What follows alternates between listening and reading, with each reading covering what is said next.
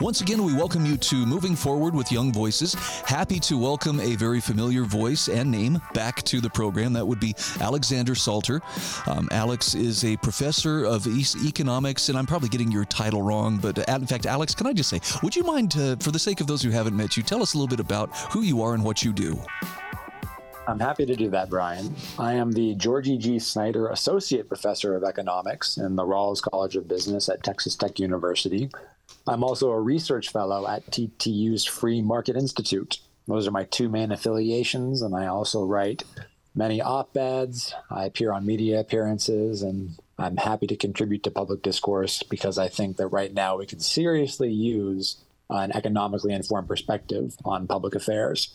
I would agree, and I don't. I don't mean to, uh, you know, stroke your ego here, but I'm going to tell you when when it comes to if I want a really solid take on what's happening uh, monetarily in in this nation, you're the guy I turn to because you'll tell it to me straight. and I, even if it's painful truth, I, I, can get it. So let's talk a little bit about your article in National Review about uh, mm-hmm. actually money looks pretty tight. Now I haven't, I have not read the article that uh, uh, Ramesh Ponnuru had written about uh, maybe it's time to tighten up the money supply, but it sounds like uh, he's not seeing something that you are seeing. Yes, that's right. So Ramesh had a brief post at National Review Capital Matters the other day arguing that total dollar spending in the economy, what economists call nominal GDP or sometimes aggregate demand, was still growing too quickly. And that post was before the most recent release of CPI, Consumer Price Index inflation data. And so Ramesh was arguing that based on total demand growth in the economy, it looks like the central bank of the United States, the Fed, has not done enough to tighten monetary policy. So I and my co-author on this piece in National Review, Bryan Cutsinger, my colleague from Angelo State University, replied to that saying, actually, if you look at the two main indicators of monetary policy, interest rates and the money supply, it does look like the Federal Reserve is pursuing an appropriately tight monetary policy. And we were fortuitous to have that article run just about a day or so after the newest CPI figures released, showing that there was virtually no headline inflation during the month of October.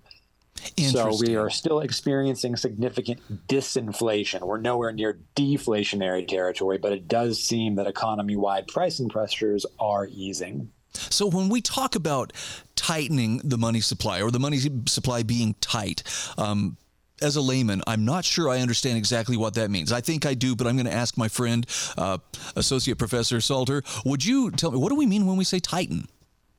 Sure, happy to talk about that. So, the main way that most people will talk about this is in terms of interest rates.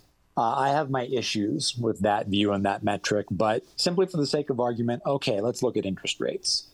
Right now, the target for the Federal Reserve's key policy interest rate, the Fed funds rate, which is the rate at which banks will lend each, other, each other money on an overnight basis, is about 5.5%. If you adjust that for inflation, it looks like inflation adjusted interest rates on a short term basis are roughly 1.5%. Is that tight money or is that loose money? We would need to compare that interest rate to the hypothetical rate consistent with full employment of scarce capital and sustainable economic growth. Now, that hypothetical rate is not directly observable, but economists have come up with a bunch of fancy tools to estimate it as best as we can. And it looks like, based on the economic fundamentals, the so called natural rate of interest is somewhere between 0.5 and 1.0%.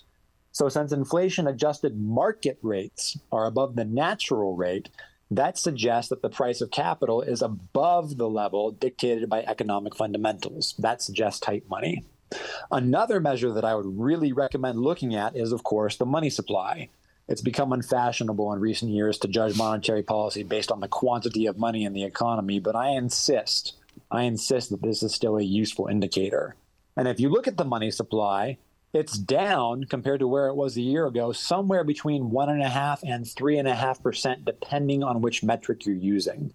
That's really unprecedented. It's not all that uncommon for the money supply to grow more slowly, but for it to actually shrink, that's very rare. We haven't seen something like that in decades.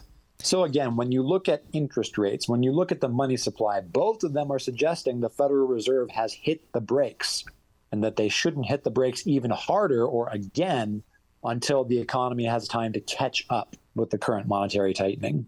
So I want to make sure I'm translating this correctly in my layman's mind.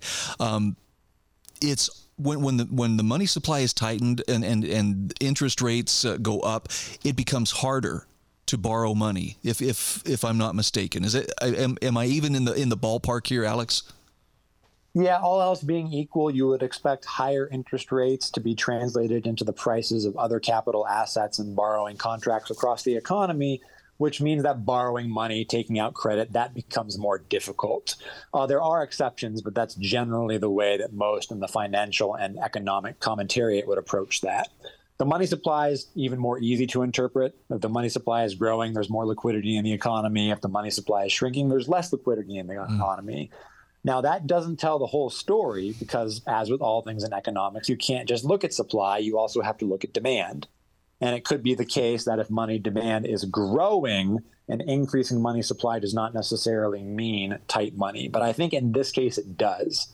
Since I think what is happening is that the money supply is shrinking because of what we call financial disintermediation, which is just a fancy economic phrase for banks calling in loans and not making new ones, or at least not making them as quickly because of underlying interest rate considerations. Again, when you look at things that way, I think the most reasonable position to take right now is that monetary policy is appropriately tight, perhaps even a little bit too tight. I would really hesitate against going any tighter before we see a couple more inflation figures and GDP figures. Interesting. Well, thank you for giving me uh, 75 cent word I can now add to my lexicon. I'll, I'll, be busting that one out at the uh, Christmas table to impress my relatives. Uh, financial, yeah, significant time, financial disintermediation. Shout out. and, yeah, I, I, have to trademark uh, Alexander Salter. No, I, I, I, appreciate you taking the time though to to put. Uh, some of the nuance into this, because for, for those of us who are not economists or who, who are not monetary policy specialists, it, it, can just seem like oh, it's all Greek. I, I don't understand. Now, is it easier to borrow money? versus harder to borrow money, that I understand. Is it harder to pay back or is it going to take longer because the interest rates are higher or is it going to cost me more to borrow money? I understand that perfectly. Um, I'm just, I'm curious. It, it seems, it feels like the economy is, is in worse shape than it may actually be. Is that fair to say?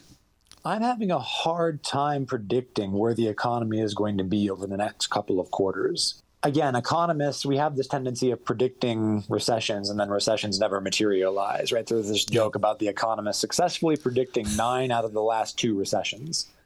So all the leading economic indicators suggest that we should be in not great shape, and yet GDP total output uh, total output continues to grow, albeit slowly. Inflation is coming down, albeit slowly. Unemployment does not seem to be jumping up. Now, you might have some concerns about the fact that labor force participation is down and doesn't seem to be recovering, right? You're always concerned, especially when young people are not actually in the labor force. But in terms of a business cycle, right, in terms of something destabilizing the economy and pushing us into recession, I just don't see it coming on the horizon. Maybe if the Federal Reserve gets spooked and goes too tight too fast, that could happen. Uh, we're not exactly in a solid place right now. You could say that we're on the knife's edge, but who knows? Maybe we can stay balanced for quite some time. I love that you point out we should never make peace with the scourge of inflation, but at the same time, um, it is possible to go too far in the other direction in terms of over tightening. Uh, and you say that would throw a wrench in the economy's gears. And, and again, I'm just going to ask you as a, as a layman, help me understand when, when they when they over tighten, how does that hamstring the economy? When the central bank over tightens, they're basically making the demand side of the economy, the total spending side of the economy, less strong than people are expecting. If you're a business owner, you probably have some long term contracts that you've agreed to in terms of purchasing inputs. You probably have some labor contracts that you have with your workers. All of those contracts were written with certain expectations in mind. One of those expectations was general demand side conditions in the economy, among them money's purchasing power. So if the Fed tightens and it turns out that there's less liquidity, less spending throughout the system than people anticipated, then they're not going to be able to earn the nominal income, meaning current dollar valued income necessary to meet those contractual obligations. But that's not due to any unsustainability in their production process. That's because the central bank goofed and made liquidity conditions too tight. So that's the thing that we ultimately want to avoid. Monetary policy can really not help an economy grow super strong. The best it can do is not hurt. When monetary policy is appropriately tight, the market pricing process, supply and demand, can do its work at allocating scarce resources at a way that promotes maximum sustainable economic performance. And that's what we're shooting for. All right. I, my time spent with you is always some of the most enlightening time that I get to spend with anybody, especially on topics like monetary policy. We're talking with Alexander Salter. He is a Young Voices contributor. What's your uh, best social media address? But you can always reach me at my website, www.awsalter.com. All of my public writings are posted there. My email address is there. I always love to hear from readers and listeners, so please drop me a line. I would love to talk about this stuff with you.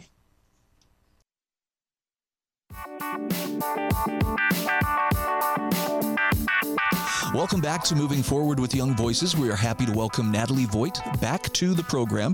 Nathalie, this isn't your first time on the show, but for the sake of people who are meeting you for the first time as a Young Voices contributor, take a moment and tell us just a little bit about yourself.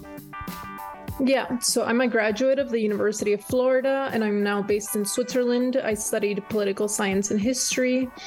Um, and I am now, I'm actually doing an internship now with the Foundation for Defense of Democracies. Um, so that's something new that's happening in my life. And I finally created my Twitter account. So Oh, you did? Hey. yeah, so people can actually follow me there. Um, do you have yeah. your blue check mark yet?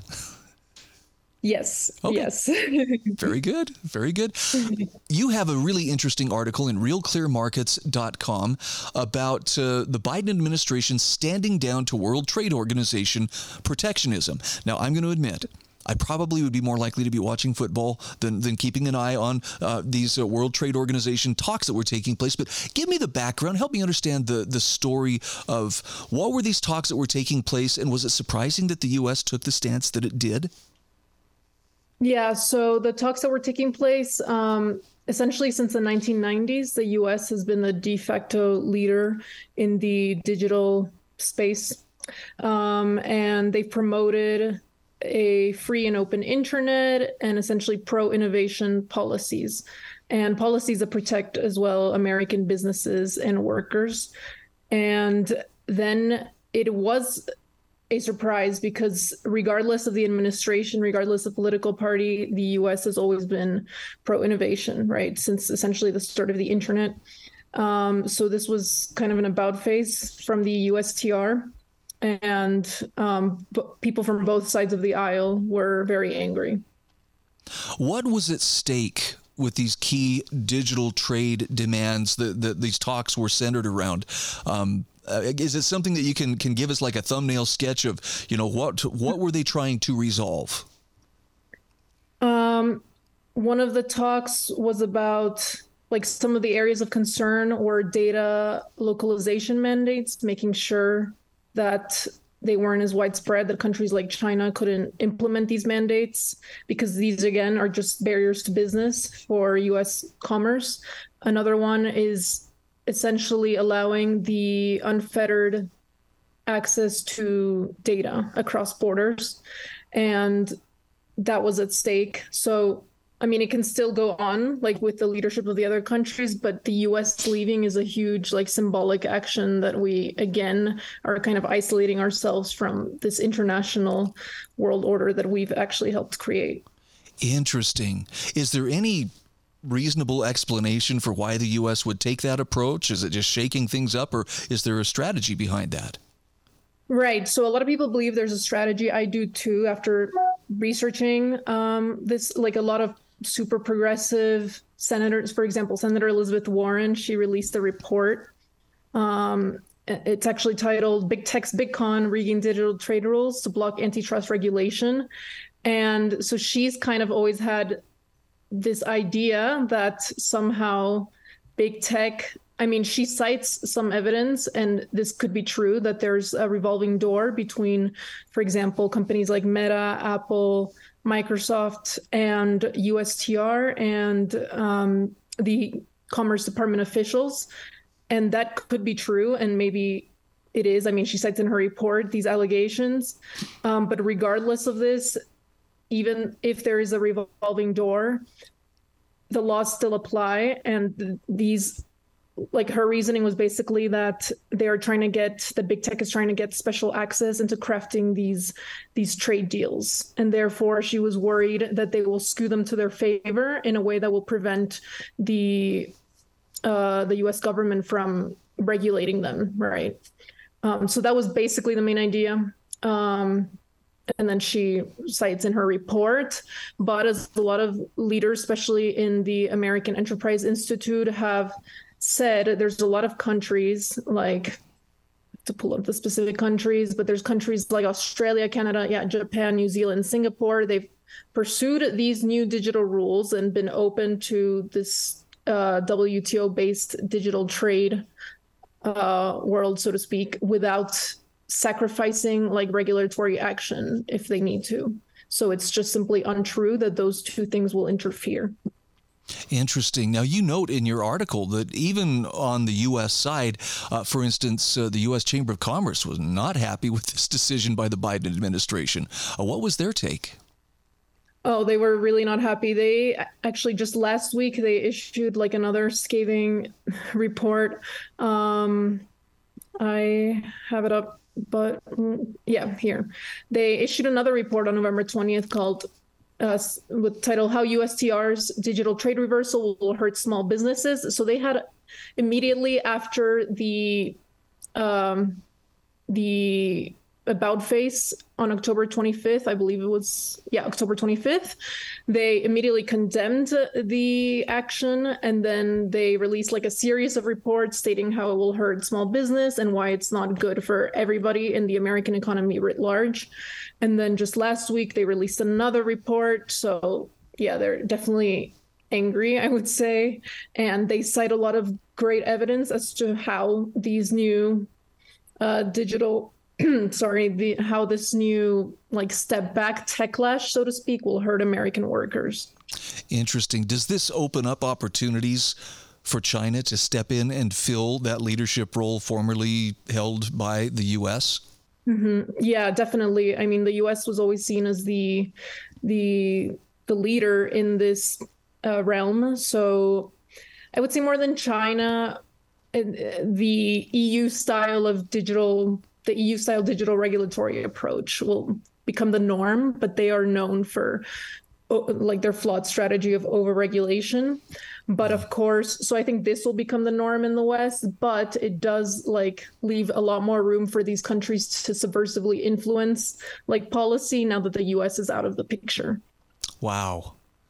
Well, so mm-hmm. uh, if you would be so kind as to read your tea leaves, where does this lead? Does is this a, is this a big shakeup in terms of digital trade, or is this just you know a, a speed bump and something that has to be you know worked out in the near term? I think I'm kind of hopeful that with all this backlash from both members of the aisle, that it will actually um, be worked out and um, there will be room to to fix this. Okay, but it is you know. Mm-hmm.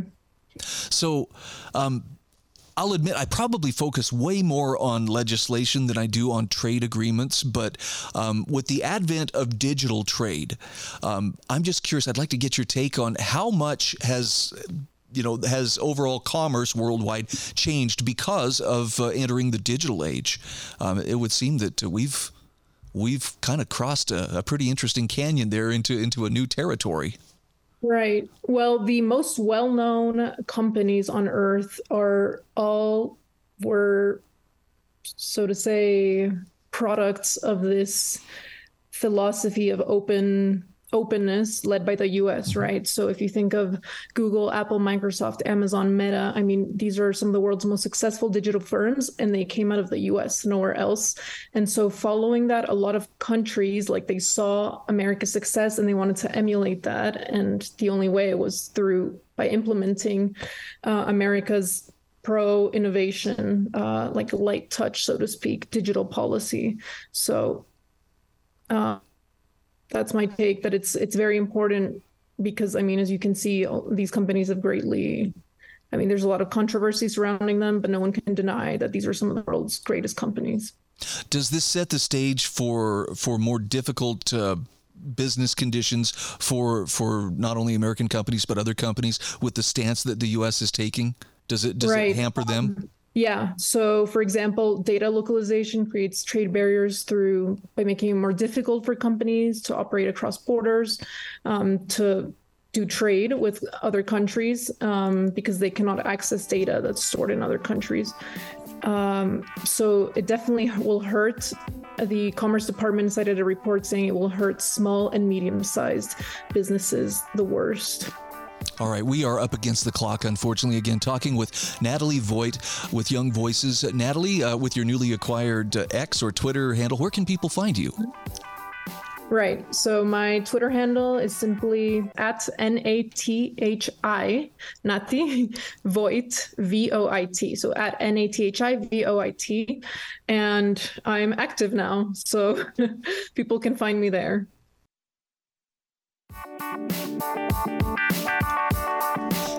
We are back. This is segment three of Moving Forward with Young Voices. Hey, we're happy to welcome uh, a new voice to uh, to the program, Collin Lamborn. This is Collin. This is your first time joining us, but uh, happy to have you here as a Young Voices contributor. For the sake of everybody who's getting to meet you for the very first time, tell us about who you are and what you do. Hey everyone, my name is Collin Lamborn, as Brian so eloquently said. I'm a communications apprentice with Young Voices right now. I've been there for three months as I'm finishing up my undergraduate degree at USU studying English. And uh, it's been amazing. I've gotten to see the back end work for lots of these awesome contributors that have gone on this show. Uh, I've done editorial, personal relations, and uh, gotten experience in the programs department. So it's been a wonderful experience. I've loved every minute here. Looking at a very interesting op ed you wrote for, or a commentary you wrote for the Salt Lake Tribune. Uh, USU, that's Utah State University student code, restricts students' right to free speech. Now, I would have thought BYU would have been the first one to get to, to, get that rap, but talk to me about what's going on with USU and their student code, and how is it infringing on the rights of students? Yes. So the student code has very specific language that when you first look at it or you first hear it, it sounds it sounds very common sense, sounds good.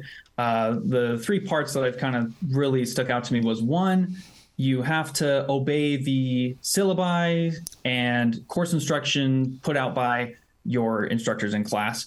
Uh, the second is you have to treat your professors with dignity and respect.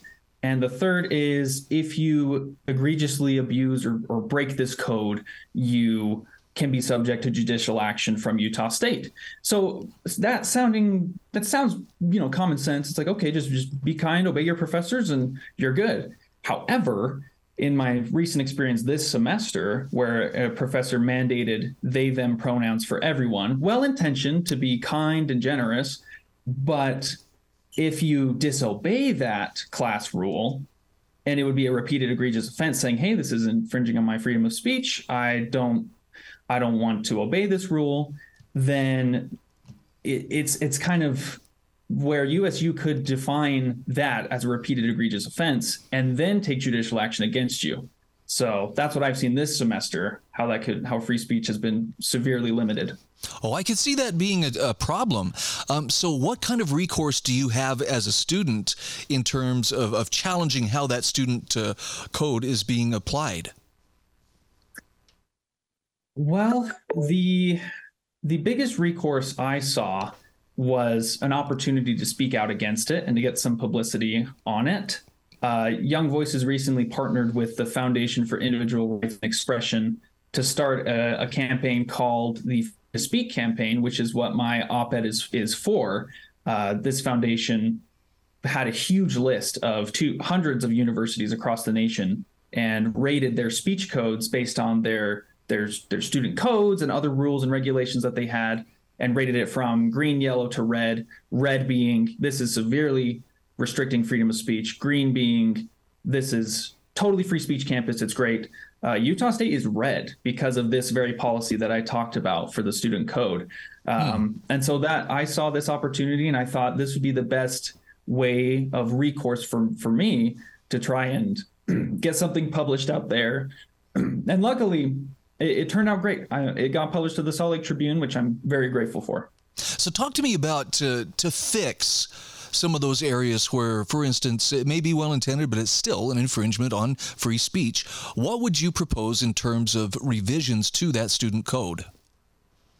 Yeah, so I, I propose that there's very specific language, and I think this is probably the first step of many that needs to to take place in not only in Utah State but also in, in universities across the nation uh, that I've read some other free to speak op eds about from other contributors from Young Voices. Uh, that would be the first step is to just make sure to add an amendment or change some of the language that would specifically protect students' rights to freedom of speech and expression and life and happiness in the classroom.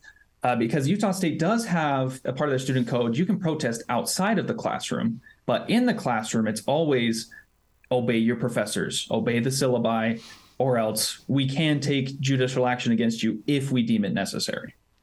Interesting. Is it, can can you tell me who is behind um, the way that the student code is set up as it currently is? Because it sounds like it doesn't sound like it's it's been hijacked necessarily. It's it just sounds to me like it's being applied according to well this is what the current trends are or this is this is where uh, the current uh, tide of thought seems to be headed um, as opposed to well somebody imposed this code and now they're you know hamstringing everybody's right to free speech yeah, so I, I tried to look it up on the USU website, and uh, I, I, know that it's it's some members of faculty, and I'm sure that the president of the university is involved in this student code. But when I tried to look it up and find uh, a different code, well, even for a, code for the teachers, it said that, that it wasn't found. Uh, so the the only thing I could find was that there's there's some faculty up there or some maybe the faculty came together and said, "Hey, this is how the students should should behave on our campuses," and and uh, but uh, that was one one step that I wanted to take was to see what the teacher code was, or if there was one. But uh, it was blocked by a firewall or something like that when I tried to look it up. So my my my assumption is that it's just under revision, or they haven't uh, published it yet. So that's as far as I got in that end of investigation into that sort of issue. So let's talk for a moment about uh, why is it important that, that even unpopular or, or ugly speech still be protected? Because this seems to be you know i mean it can be a very subjective thing. What's what's beautiful to one person may not be beautiful to another. But if someone as you point out in your article if they're actively issuing you harm it's still in your interest to defend their right to speak freely. Why is that I would say it's because uh, in order for us to be to label ourselves as free Americans, right, we would need to have that tolerance. And I mean that uh, very literally, and not uh, not subjectively applied to what you like and what you don't like. You you should tolerate all all sorts of opinions. I uh, in that same class where they them pronouns was mandated, students wrote about uh, my my religion and how they had terrible experiences with it and they said some very awful things about my religion which i practice and uh, and i was i thought that's fine. And when i gave them feedback it was kind of a creative writing class. When i gave them feedback um, I, I, I held their best interests in mind. And i feel that it was my duty as an american to to make sure that their thoughts can get into whatever thought market that that that it can go to. Um, because if we restricted anybody's free speech that we didn't like or that we felt was harmful to us because people have said some awful things about about my religion. Um, and, and, that, that's okay. It's it's no big deal. Um, and in order for us to, to be free thinkers free thinkers and not be thought slaves to wherever wherever one talking point goes we need multiple perspectives from from hateful and a little bit cruel and maybe crass to uplifting and and uh, insightful. I appreciate your response, and I want to tell you there's two things that really stand out in the in the way that you're approaching this. Number one, I'm seeing an application of the golden rule. This is what it looks like. You're you're you're treating others the way you would want to be treated. You want to speak freely? Okay, speak freely. I would like to be able to speak freely as well. So, what's good for the goose, good for the gander. I applaud that. The second thing is free speech is the answer. More speech is the answer to bad ideas or, or ugly speech. And, and it sounds like, you know, yeah, people do hold some ugly ideas, but you know, if you if you want to to see the best ideas rise to the top, you've got to be willing to to endure, or at least be able to to consider other ideas so that you can can contrast and compare them. Precisely. Couldn't have said it better. Well, I no, I admire you for doing this. First of all, for standing up because it's look, you're it's a bureaucracy and then they come in varying you know degrees of intensity but still that's very intimidating to, to have to stand up and, and assert your rights. Um, what kind of response have you uh, have you heard back from the school? Is is it likely there will be revisions to the policy?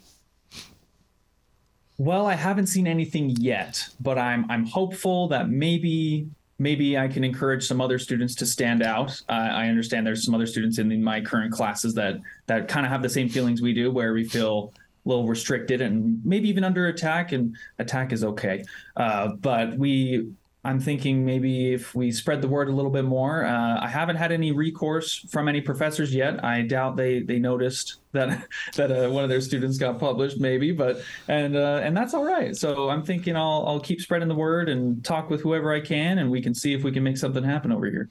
Again, we are talking with Collin Lamborn. He's an undergraduate student at USU, and he's a Young Voices contributor. And Collin, where can people follow you for your work? Uh, you can follow me only on LinkedIn, really. That's the only platform I, I, enjoy, but it's just at Collin Lamborn, and you'll see Young Voices Comms Apprentice in there in my work history. I'm the only Collin Lamborn to do that, so you can find me there. All right. I'm really looking forward to the next time we get to talk because I'm, I'm certain there will be some follow up to this, and I'm hoping for a positive outcome. Thank you so much. Thank you, Bryan.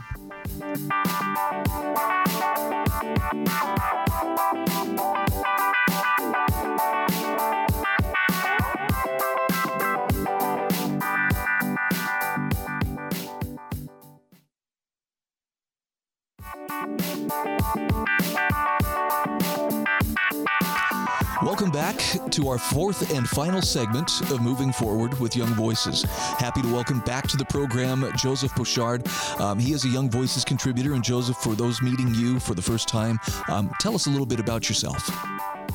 Well, it's great to be back. Thank you uh, for having me again. Uh, so, I'm a freelance journalist. I've been doing this for the last uh, four years or so, mostly covering Latin American geopolitics, how it relates to the United States and its interests. Uh, right now, I'm also a master's student in Canada, where I'm originally from. All right. Well, you've, you've got a great article here. This is in uh, the nas- nationalinterest.org. Milei's win is a win for the U.S. You're talking about the new newly elected president of Argentina. Holy cow, is that guy making some waves or what? That's right. Well, uh, people have some different takes about him. He's quite the firebrand, as you said uh, before the show. He likes the attention, uh, has crazy hair, you know, was in a Rolling Stone cover band. But I think now he's most famous for his crazy politics. He wants to cut the central bank and a lot of different ministries, identifies as an anarcho capitalist or libertarian. Uh, but I think some of his ideas would benefit the U.S., uh, specifically on fiscal policy, uh, adopting the U.S. dollar, which he wants to do, as well as cutting China's influence from the country. Interesting. So, how is the U.S. administration reacting to, to his election? I mean, I don't want to. I'm not casting aspersions here, but it doesn't. I don't feel like my own government is really all that uh, warm towards libertarians or anarcho-capitalists. I would say that's correct, especially this administration. I would say Trump and other uh, GOPers would be more in favor of Milei. I, I know Trump and other right wing presidents and politicians throughout the world, like Bolsonaro as well in Brazil, congratulated Milei, whereas Biden was a lot more reserved. I, I think Biden and the US are a little more mixed on their response because they might appreciate Milei's attempt to stabilize the economy and, and cut back some on, on corruption and meddling of uh, the executive into legislative branches and and and uh, judicial processes and monetary policy, but they feared that his sort of firebrand politics, uh, demagoguery of the establishment, and perhaps even authoritarian tendencies on social policies might not be a good sign for the country uh, as a democracy. Although personally, I'm optimistic, but I, I'm sort of withholding judgment on those issues till he actually starts becoming uh, starts forming policy next month. I don't mean to, um, you know, cast a negative light on politicians, but uh, I think it's a good idea. They'll say whatever they're going to say, but uh, it's it's best to watch their actions you know, their actions will tell you a lot more about who they are than than just what they say. So I'm I'm with you. I'm watching very very seriously and very curiously about will he carry out what what he says he's going to do. Eliminating the central bank, for instance, appears he's serious. So let's talk about uh, relations between the U.S. and Argentina. How have they mm. been up to this point? It seems like Argentina's had a pretty rough go for about the last 15 years or so. I'd say so, and a lot of it uh, is based on fiscal policy by what they call the Peronist left, which has been in power for five decades or so. And Peronism is basically modeled after this dictator from the 80s who was supposedly a socialist but loved Hitler. uh, yeah, a quite interesting guy, very nationalistic, uh, was basically an authoritarian figure with a very charismatic personality and people really cling to him mostly for his nationalistic politics and have ever since tried to emulate his policies, which have been very much, um, you know, I would say a responsible fiscal policy. And Milei is trying to break away from that. Uh, and Peronism likes to blame the United States and the IMF for its fiscal policies uh, and fiscal problems. Although I would say that reckless spending, uh, mishandling inflation, um, printing money to to finance public spending, I would say those are most responsible for the economic crisis. So the United States is willing to work with Argentina as always because it's an important partner. Uh, but I think having Milei in the pink house, as they call it, will um, create a more positive relationship, at least diplomatically, between the two countries. Argentina was at one point, wasn't it a, a pretty um, economically vibrant, you know, country. It's I I, see, I maybe I'm confusing them with Venezuela. I know Venezuela had a lot of resources and a lot of wealth that were you know um, squandered by you know other other leaders. But uh, what about Argentina? It seems like they were in a very strong position at least once upon a time. They were during the early days of the Cold War. They were one of the favorite spots for uh, foreigners to go to, foreign bankers, foreign investors, tourists students, uh, partly because, yes, they, they did have a solid economic policy, which some attribute to the dictatorship before uh, Peron came in power and his early years as well. Uh, there was a right wing dictatorship before Peron. That's why I mentioned that. Um, but after that, I would say, yeah, fiscal policy, mismanagement of the economy is really tanked. Uh, the peso and any chance of Argentina to get back to that, at least uh, not until a lot of big things are fixed. What about China? You mentioned them in the article, and I, I would assume that uh, China's probably keeping an eye on them as well. This this probably portends uh, perhaps opportunities or, or maybe some obstacles for, for their goals in, in South America. Um, where, where are they coming from when they look at this? Well, I think they're disappointed. Uh, they said that they were sort of caught off guard uh, especially because Milei wants to exit a lot of Chinese-led institutions like the BRICS, which is a coalition of, of big powers from the global south. Um, he also wants to exit the Asian Infrastructure Investment Bank, which is also led by China, and has said that he would not work with communists in reference to China. So he's sort of bringing back this uh, Cold War mentality of we'll work with the U.S. and the West and liberal states, but not with communist states.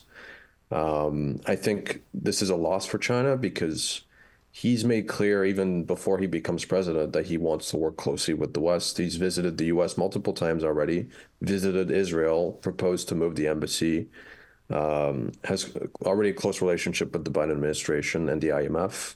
Whereas on China, I don't think he's planning to visit or has any interest in doing so. So I would say this is a big loss for them. Interesting. I and I never knew until I read your article. I didn't realize that China actually had a 50-year land lease for a, a satellite uh, monitoring station there in the in the Patagonian desert.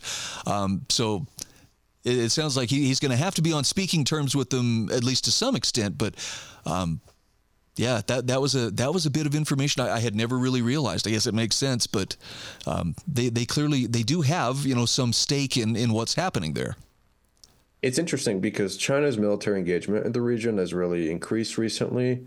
including with the satellite station, which I, they say is used for civil purposes, but has dual use uh, capability. Uh, they also signed a military and intelligence sharing agreement with Argentina. They're planning to build a military base in southern Patagonia, in Ushuaia, and are planning to build other military installations in Argentina and sign further deals. Uh, they have military education deals. They collaborate on various uh, matters of, of, of military affairs with Argentina. Um, but I would say Milei might might put a hold to that. Uh, the 50 year lease, who knows? He might try to nego- renegotiate it, but the clause of the deal, the, the terms of the deal specifically say that Argentina has no say in it and is not to interfere. Interesting. But we'll see. We'll have yeah. to wait and see subject to uh, maybe subject to change. I guess we'll find out. One other That's note: right. we've only got about a minute left, but I wanted to ask you about on energy. Um, rather than big oil reserves, although they may have some, but you mentioned that. Hmm. Uh, as far as uh, America's energy interests, Argentina has a lot of lithium reserves, kind of the new uh, source of energy for you know batteries for EVs and so forth. That's right. Uh, second most reserves in the world after Bolivia. And like Bolivia, it struggled to exploit its resources, uh, partly due to bureaucracy and mismanagement.